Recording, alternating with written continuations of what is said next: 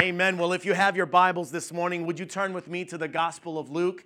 The Gospel of Luke, chapter 2. Uh, we're going to be looking at verses 8 through 11 in the NIV. And man, this is a different message uh, for me this morning. And so please bear with me. Uh, we're going to make it through. We're obviously, we're prepared. We just, uh, we just felt a little bit different with this message. Uh, it's part of our series. And so Luke chapter 2 verses 8 through 11. Uh, it's going to be up on the screens when uh, you are ready to, to go there. Uh, in fact, why don't we stand one more time if you can? Stand one more time. We don't want anybody falling asleep already. I know um, some people say it's warm, some people say it's chilly. I'm just right, and so it's probably cold. Um, and so, but let's pray. Let's pray. Father God, in the name of Jesus, we thank you, Lord, for what you have already done. Uh, we thank you for being here in the building with us. Uh, we thank you, Lord, for, for touching lives at home through the live stream. Uh, we believe the word of God is powerful. Uh, we believe, God, that you are using your word to speak to us this morning, to encourage us this morning, to challenge us this morning, and I pray in the mighty name of Jesus that lives would be changed. I pray that we would be encouraged. I pray that something that is said from the Word of God this morning would catch a hold of our hearts and that it would stir us uh, in such a way that we would have a desire, God, to serve you like never before, to surrender to you like never before, uh, to pursue you and you only like never before. And so, God, touch your people people, touch our time together. In Jesus' name, God's people said, Amen. Amen. You may be seated. All right, so last week we started, like I said, a new series called My Christmas Wish List. And if you remembered, I, I, shared a little bit about my, my love for this Christmas season and everything really uh, to do with Christmas from the music to the decorations to just everything Christmas. And so as we get closer to Christmas Day, the excitement is building in many ways. And listen, I know uh, some of us adults, we kind of get the fuddy duddies. And so we are maybe not quite as excited as our kids and or our grandkids. But but definitely there is, even in our culture, there is some excitement building. And, you know, as followers of Christ, we know that Jesus is the reason for the season. How many of you know that? Jesus is the reason. And so, of course, of course, we, we can celebrate because God sent a Savior, and, and the gift of salvation is yours and it's mine uh, uh, today because a baby was born in a manger. But ironically, God's plan inc- included a cradle and a cross. So, from the cradle to the cross, the plan was made. From the cradle to the cross, things were set in motion. And so last week we talked about the wish list that children and some of us have during this time of year. In fact, I came across some notes related to the wish list and, and the stuff that children want for Christmas. And so one child wrote, Dear Santa, there are three little boys that live in our house, and I really, really hope that you see what I see. And there is Jeffrey, and he is only two. And there is David, and he's just he's just four. And there is a big, good little boy named Norman, and clearly he is seven. Now Jeffrey is good only some of the time, and David is also only good some of the time too. But Norman, Norman, he he's a big boy, and clearly he's good all the time. And of course, I am Norman. Another child got right to the point, said, Dear Santa, you didn't bring me anything good last year, and you didn't bring me anything good the year before, and so this is your last chance. Signed Alfred. Last week we said that the Christmas wish list is not necessarily unique or limited to children adults, uh, many of us have, uh, would like to say that, that, we, would, that we also uh, have Christmas wish lists and things, special things that we would like for Christmas. Some people might even say that they what they want would be considered the perfect gift. Pastor, this morning I have it in mind. It's on my mental list. I've, I've maybe put it on a physical list, and it is on the refrigerator for my children, grandchildren, everyone to see it. It's the perfect gift. But the reality is, that all of the stuff that you and I want is usually something that can break or something that will eventually get old. And, and just like children, eventually you and I will grow tired of what we used to call the best or the perfect gift. And so the, the Christmas wish, wish list I'm talking about during this series has to do with three words that are connected with the Christmas story. And, and these words are proven to have lo- a long lasting effect on, on our lives today. And, and I'm talking about the words love, joy, and hope. Love, joy, and hope. And well, last week we talked about love. Say love. See, having love on our Christmas wish list might initially sound like a little bit vague, but if you've ever experienced true love, you know what a great thing love really is. And, and it's something that, that's great that you want, and it's even more wonderful when you have it. In the first Christmas story, Mary and Joseph were literally promised a supernatural experience of love through the baby that was about to be born in a manger. And see, Emmanuel, that name, which is translated God with us, he was about to come on the scene. And, and, and listen, they were instructed, Mary and Joseph were instructed by the angel to call his name what? Jesus. One more time, say that beautiful name Jesus. Jesus.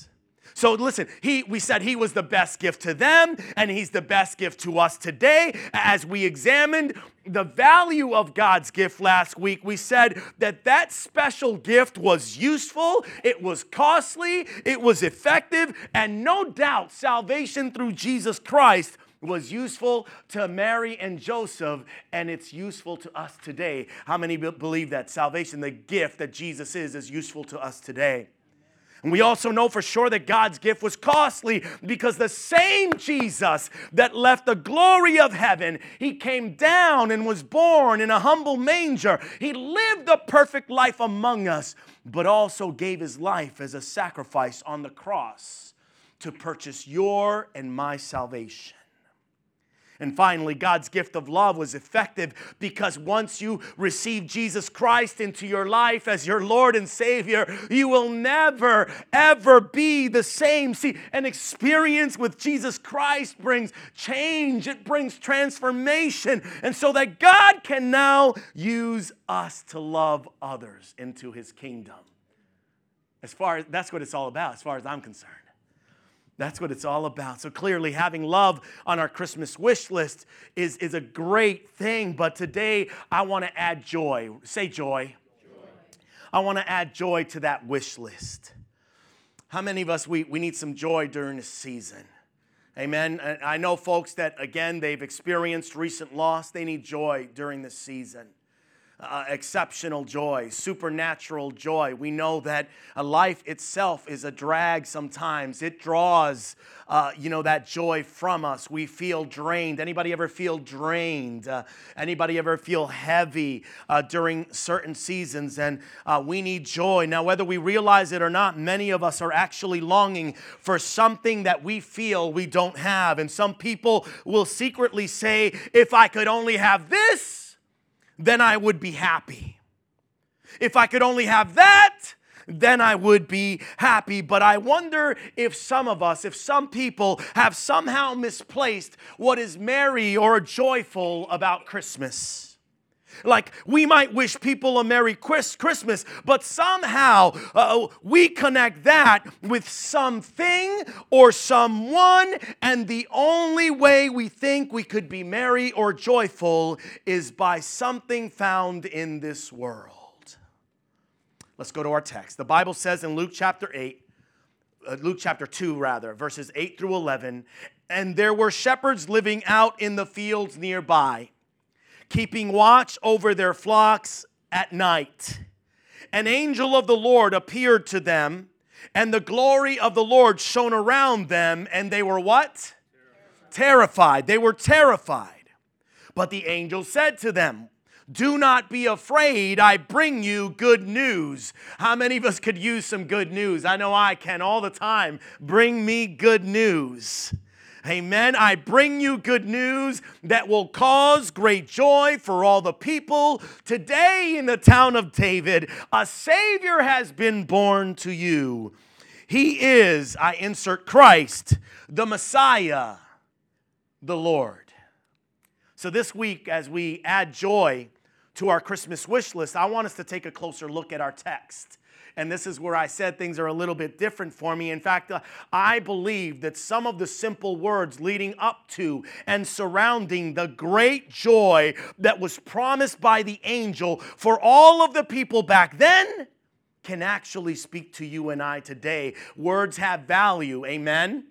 Words are important. And so that's what we're going to look at today. Just some very simple, simplistic words that can impact your life. And some of you will see what I'm talking about uh, this morning. And so, again, I hope that it encourages you to keep joy on your Christmas wish list this year and every single year. And so, the very, the, the, the very first simple word that we want to look at in our text and that I want us to consider is the word night. Say night. One more time, say night. Verse 8 of our text, go there again. Verse 8 of our text said that there were shepherds living out in the fields nearby, keeping watch over their flocks at night. I want you to know this morning that that word night has uh, some significance there and it has some significance here. And, and that word is like a picture of the human race apart from Christ. Think of when you were living in the night. See, spiritual darkness had covered the earth for many, many years, and, and now Satan was about to be crushed by the appearance of Christ in a cradle. The, the long, long night was about to end, all because of the baby Jesus. And so instead of deep darkness and a hush from heaven, at this special moment, very special moment in human history, light is about to appear. But for right now, all the shepherds saw was night. Some of you in your life right now, all you can see is the night but the light is about to appear. It's the same light that you and I experience when we're, it's the, the same night that you and I experience when we we're doing life apart from Jesus Christ. See, I can remember when my life was lived in the night. Anybody remember when you were in the night?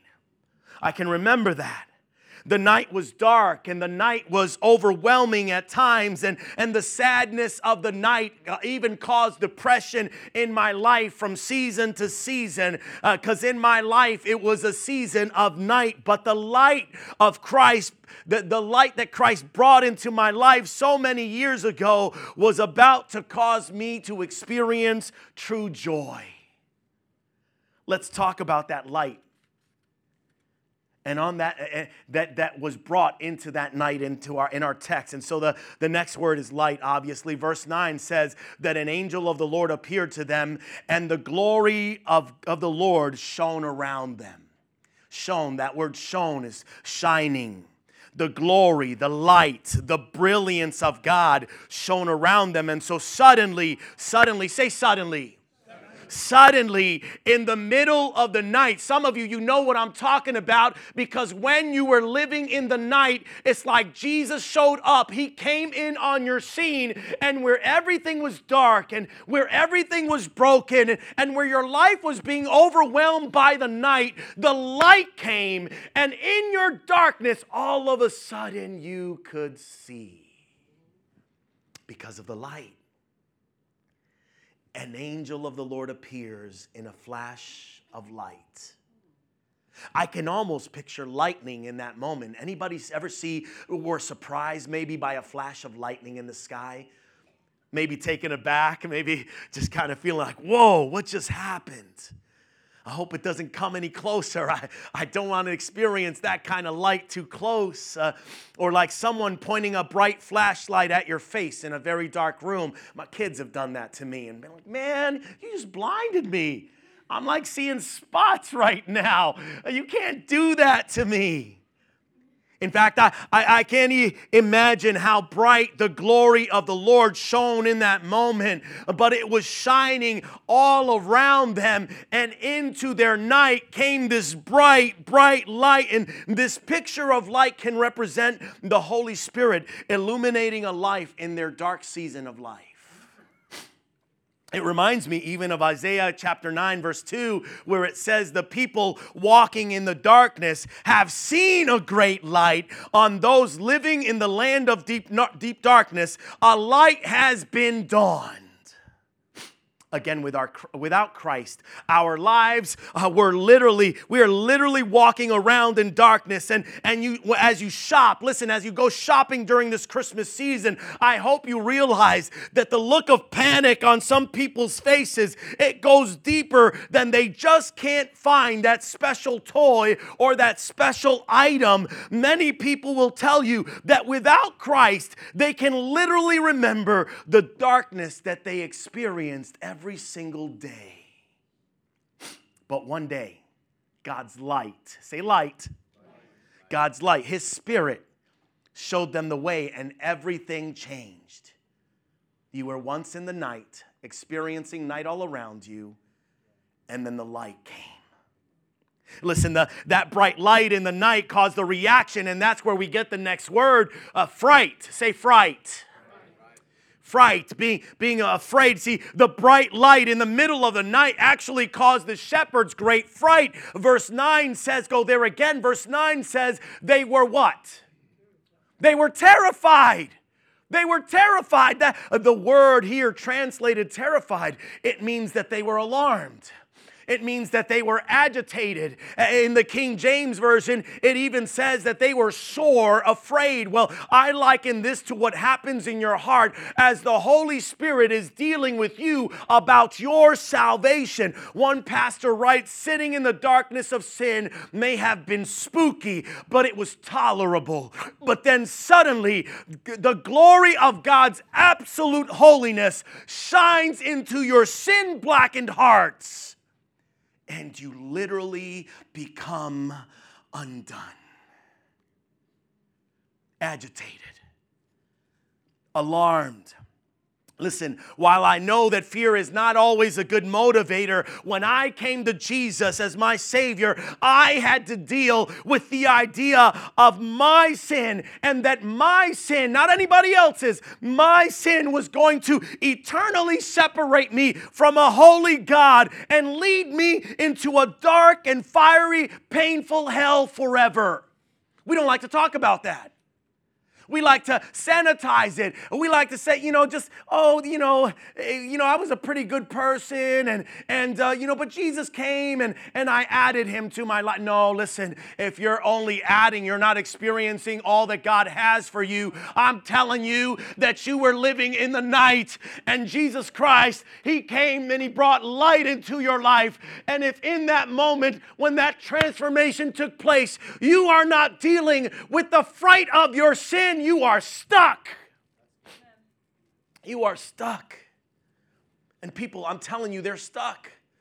You can tell them about Jesus sometimes, and they're like, oh, that's for you. That's the, that religion is for you. I'm telling you this morning that Jesus Christ is not a religion. Uh, Jesus Christ is not some uh, figment of our imagination. He is God, He is the living God. And I love it that no matter what sin I'm involved in, and no matter where I am in life, that Jesus loves me, and that Jesus' love is for me, and that He wants to change my life, and that I don't have live in that fear, and I don't have to be bogged down by that forever. And my eternal destination does not have to be eternally apart from God and everyone that I love in hell because it wasn't created for you and I, anyways.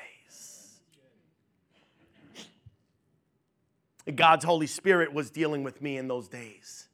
And I, and I thank God that, you know, clearly I was alarmed to the point of making a decision for Christ. And I, I can tell you right now that it was the best choice. It was the best decision I ever made in my life. And, and so, just like fright, the next word is not literally in our text, but it's clearly inferred. And so, I want you to go and say with me, all right.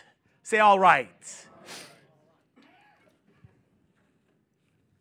After going through the process of night to light to fright, the shepherds are going to be all right because they are comforted with these words. Go to verse 10.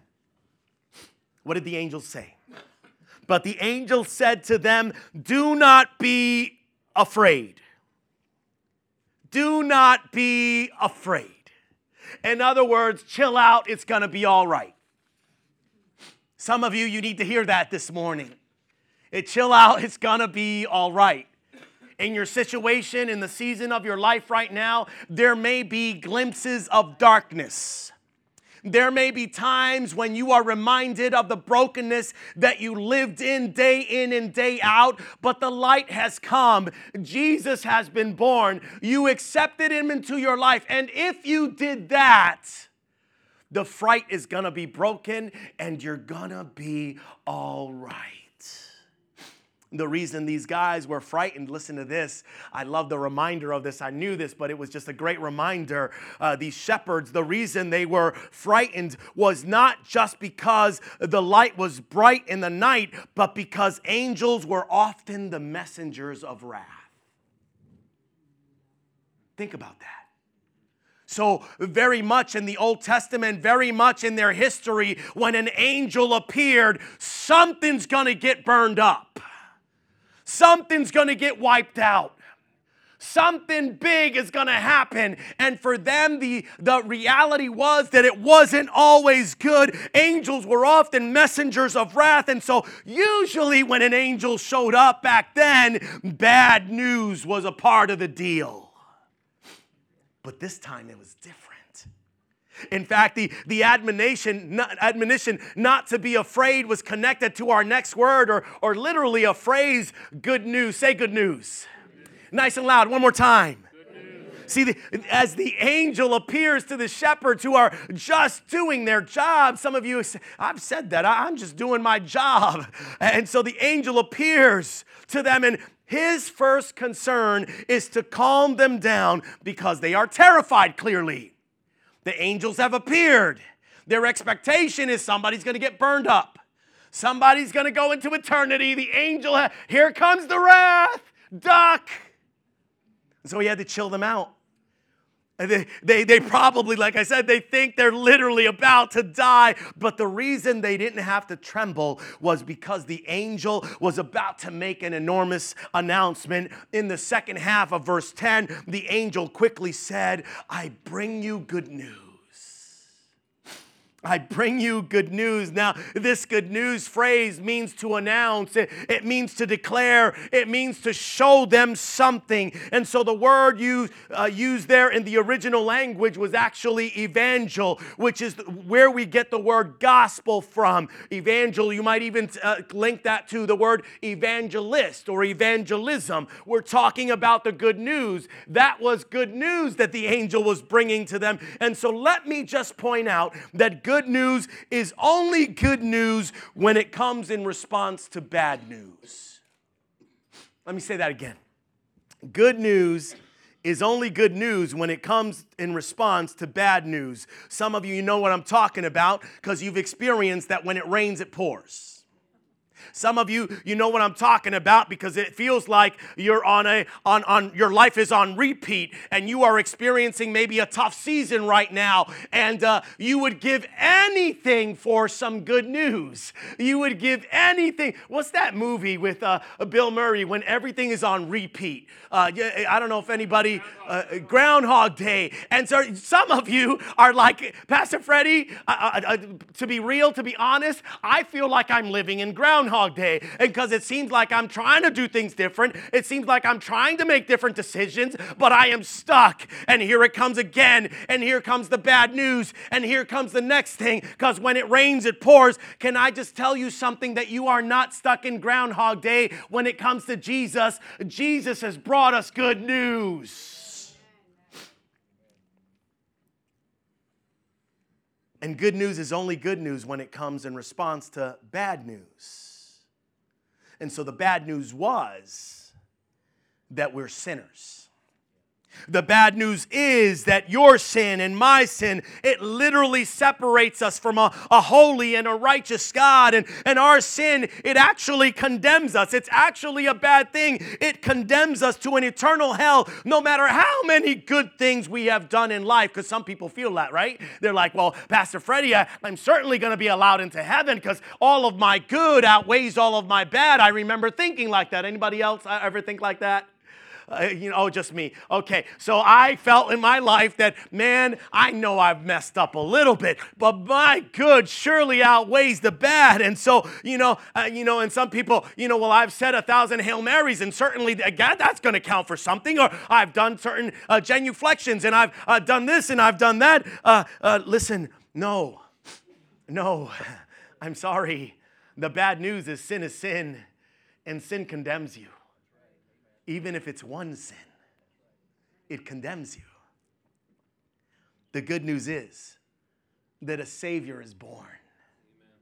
The good news is that God left his throne in heaven, that God said they are worth it that God, I've said it before, on your worst day, on the day when you felt like you didn't deserve it, on the day when life was falling apart, on the day when you felt like a useless a piece of flesh on this earth that maybe you should end it all, and you heard the whispers that said, Go ahead, do it, end it all, that there was good news, and that good news came from heaven, and that good, good news came in the form of Jesus Christ.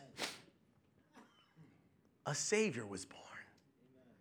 He's the reason you and I can be joyful. He's the reason you and I can have a, a merry Christmas. And see, until you and I understand the depth of our sin, we won't really fully appreciate the good news of Christmas. In fact, we can't appreciate amazing grace until we first appreciate the fact that as a wretch, as wretches, you and I absolutely deserve the wrath of God. We deserve it. Apart from Christ, we deserve it. And so the good news is that Jesus Christ was born in a manger, lived a sinless life, died on a cross covered with my sin and your sin. Our sin was upon him. He died on that cross to purchase our salvation. The thought of that needs to settle in our hearts. Once it does, the angel said that it was going to affect people in a major way. In fact, it leads us to the next phrase great joy. Say great joy, nice and loud. One more time great joy. Notice in verse 10 that this news will cause great joy for all people, not just for the Jews, not just for a certain segment of our society. See, the word great here is the word megas mega in the Greek. It carries the idea of mega joy, it carries the idea of supersized cheerfulness. We would literally maybe translate it humongous hilarity. This good news is exceedingly exciting because God is bringing about a solution to our sin problem.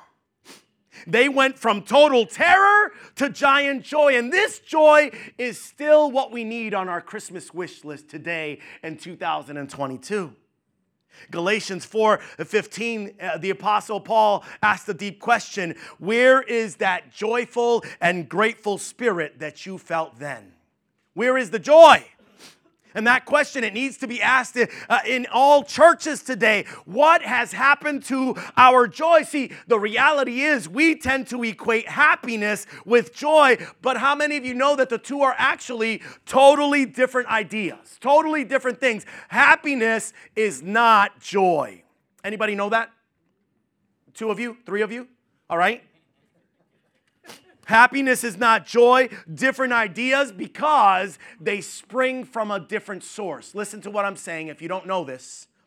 See, one of those words comes from the world around me, the other originates from the Spirit of the living God Himself. See, happiness this morning is conditioned by and often dependent upon what is happening to me. And so, what is happening to me right now, Pastor Freddie, is not so good. And because it's not so good, I'm not very happy. And what is happening to me right now is not fair. And so I'm not very happy. But for somebody else, they might say, Pastor Freddie, things are awesome right now. Things are great. I got a raise at work. Uh, my landlord cut my rent in half. If that's you, let me know about it. Uh, uh, you know, in fact, uh, Pastor Freddie, uh, right now in the season, check it out. My 401k tripled. Again, if that's you, talk to me. I want to hear. I want to hear about it. Uh, there, you know, uh, you know that, uh, you know. But one moment you're sad, and one moment you're happy. It's conditioned. Happiness is conditioned by what is happening to me. If people treat me nicely, if things are going well in my life, then I'm happy. But if my circumstances aren't favorable, then I'm unhappy. Joy. Say joy. joy. We're talking about joy this morning. Joy on your Christmas wish list. Joy stands out throughout Scripture as a profound, compelling quality of life that transcends the delights and disasters that God's people face. I want to say that again. I want you to hear that.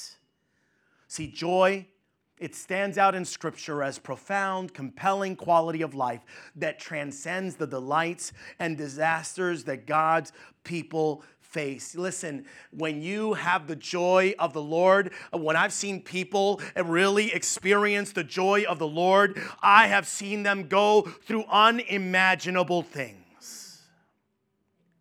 I have seen them face some things that, that if a person was not living for Jesus Christ and did not have joy as a part of their life, supernatural joy, they would be broken. They would consider suicide. Uh, they would consider leaving planet Earth because, man, what is happening to that person right now? It is just unfair, or it is just too much, or it is just too weighty. It is heavy. But they, in the midst of it, have the joy of the Lord. See, joy is a divine dimension of living. It's not shackled by circumstances. So, if it's raining, you're joyful. If it's sunny and 80, you're joyful. When things are good, you're joyful. When things are bad, you know what? God is in control. My joy comes from Him. The joy of the Lord is my strength. It's His joy. It's not even my joy. It's His joy, not even your joy. And so, whatever's happening, again, it's a divine dimension. The Hebrew word for joy literally means to leap and spin around. I didn't plan on doing that, I almost fell. Hebrew word for joy, to leap and spin around with pleasure in the New Testament, the word refers to gladness and bliss and celebration. It's hard to be merry about Christmas in our happy holidays culture. People are busy, shoppers are stressed out. If you haven't been there, some of you are doing all your shopping online. You're missing out on all the fun. And some of you are laughing because you're saying you're crazy. So, uh, some have said, I've literally heard say, I will never go into a store during uh, shopping for the holidays, ever, shopping for Christmas ever again. I love online shopping. Some of you, you're on a first name basis with the Amazon man. FedEx comes and they know exactly where you like the package laid. and the Postal Service, oh man, I had a, a screen that was supposed to be delivered, and, and uh, one day they could drive up my driveway, and yesterday they decided it was too scary. And so they took their package, and I can't get it till this week. And so, man, oh man. Anyways, not not meaning to uh, to slam on the postal service, but they need help. They're hiring, by the way. And uh, no matter how broke or busy people are, they can be joyful because it's a choice to rejoice. It's a choice. Actually, it's a command repeated twice in Philippians 4 4. Philippians 4 4 says, Rejoice in the Lord always. I will say it again, rejoice. So far, we've looked at some simple words night, light, fright, all right, good news, great joy. Our next phrase is also inferred in verse 10. Go to verse 10 and one more time. And number seven is global message, global message. And see, uh, this good news that will cause great joy is for all people, all the people. Say all it's for all the people. And so, so God's mega message was never intended for one group of people in one part of the world. In fact, God's good news of great joy is for all people. It is therefore joy to the world. That's why we can focus so much on outreach as a church. See, one of the best ways to build joy into your life is by talking to others about Jesus. Sharing the love of Jesus through gift giving, through, uh, through uh, food uh, giving to the pantry during Thanksgiving, all of the things that we do as outreach in the name of Jesus. Those are great things to build joy. I think of Chris working down in the, in the food pantry downstairs and others that volunteer with different agencies. And, and uh, man, what a joy it is to give. What a joy it is to serve. Philemon 1 6 says, I pray that you may be active in sharing your faith so that you will have a full understanding of every good thing we have in Christ. Let me say that again. I pray that you may be active in sharing your faith. Active, active, active in sharing your faith so that you will have a full understanding of every good thing we have in Christ. Sometimes the good things are right in front of your face, sometimes the good things are all around you but you are distracted by the world, or you are distracted by your job, or, or you are distracted by the demands of this world. And, and God is wanting you to know every good thing that we have in Christ, and you can do that by actively sharing your faith. Because in those moments, you remember what the grace of God did for you and what it can do for everyone else around you. Luke 15 it tells us how much rejoicing takes place when we when the lost are found. When the lost sheep is recovered verse 5 of luke 15 says that the owner was joyfully puts it on his shoulders and then goes home and calls his friends and neighbors together. And then he later declares in verse 6 and 7 of luke 15 rejoice for me with me. I have found my lost sheep. I tell you in the same way there will be more rejoicing in heaven over one sinner who repents your gift might be the reason somebody turns to Jesus. Your act of sacrifice might be the reason that someone says, you know what, I haven't been to church since that last church, but I'm going to give God another chance. I'm going to go to church. God can use you, it's a global message. An atheist once said to some Christians, If you want me to believe in your Redeemer, then you've got to look a lot more redeemed. The world is saying to us, If you want me to believe in your Redeemer, you've got to look a lot more redeemed. Literally, if we're going to make an impact on lost people, we must be filled with joy. Again, it's a global message. And then finally, the eighth word or phrase is granted to you. Granted to you. Worship team, come. Granted to you. I want you to notice in verse 11, let's go back to our text. In verse 11, this, this proclamation is very personal it says, the Word of God says, Today in the town of David, a Savior has been born to you. Today in the town of David, a Savior has been born to you. That baby in a manger, that baby in the cradle, a gift of love and joy to you. Joy to the world. See, Christmas must be personal, a personal confession in order for it to make a real difference in your life.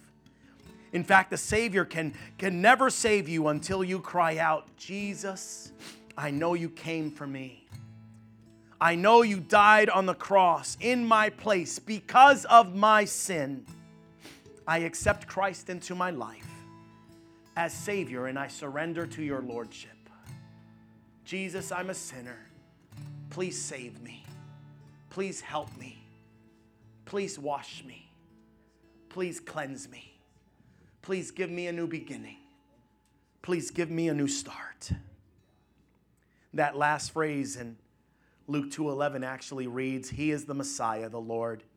Today he wants to make sure you know that and that we respond to him in that way. So today I hope that we know that Jesus is the only way to God and the only way to heaven. The Bible is very clear, right? The only and the only way to have true joy is to have Jesus. So keep joy on your Christmas wish list. I've said this before and maybe I need to say it again. I think sometimes Christians we need we, we say we're saved, but we need the salvation of our face. That's odd. No, let me say that again. Christians, we're saved, but sometimes we need our face to get saved. The atheist said, You know, if you want me to believe in your Redeemer, you've got to look a little more redeemed. Let your face be saved. Say it out loud. Joy to the world. Stand to your feet. Hallelujah. Father, Father, in the name of Jesus, Lord, man, you are talking to me like you are talking to everyone else here this morning. So many times, God, I, I just need, I say it as a joke, I need to get saved all over again because I forget about your goodness and I forget how blessed I am. And Lord, you, you, you led me to preach about complaining right around Thanksgiving. And I know that, that, Lord, that's one of my struggles, God, that it's so easy for me to get in that mode. But Lord, you have such great blessing for me in my life and in everyone, in everyone's life. And you want us to experience love. And you want us to experience true joy. And Lord, we're not going to do that complaining. We're not going to do that focusing on distractions but we can experience love and true joy as we focus on Jesus. And so, Father, I pray that in the midst of our busyness, in the midst of our schedules, running here and there, that God, we would consider Jesus. That God, we would focus on the fact that He loves us unconditionally and He wants to give us a home in heaven, a fresh start, a clean slate, a new beginning. I don't know about you, but I need a new beginning. Anybody need a new beginning? Anybody need a new beginning? Hallelujah. Thank you, Jesus. Thank you, Jesus. Thank you for new beginnings. Let's close out in worship, church.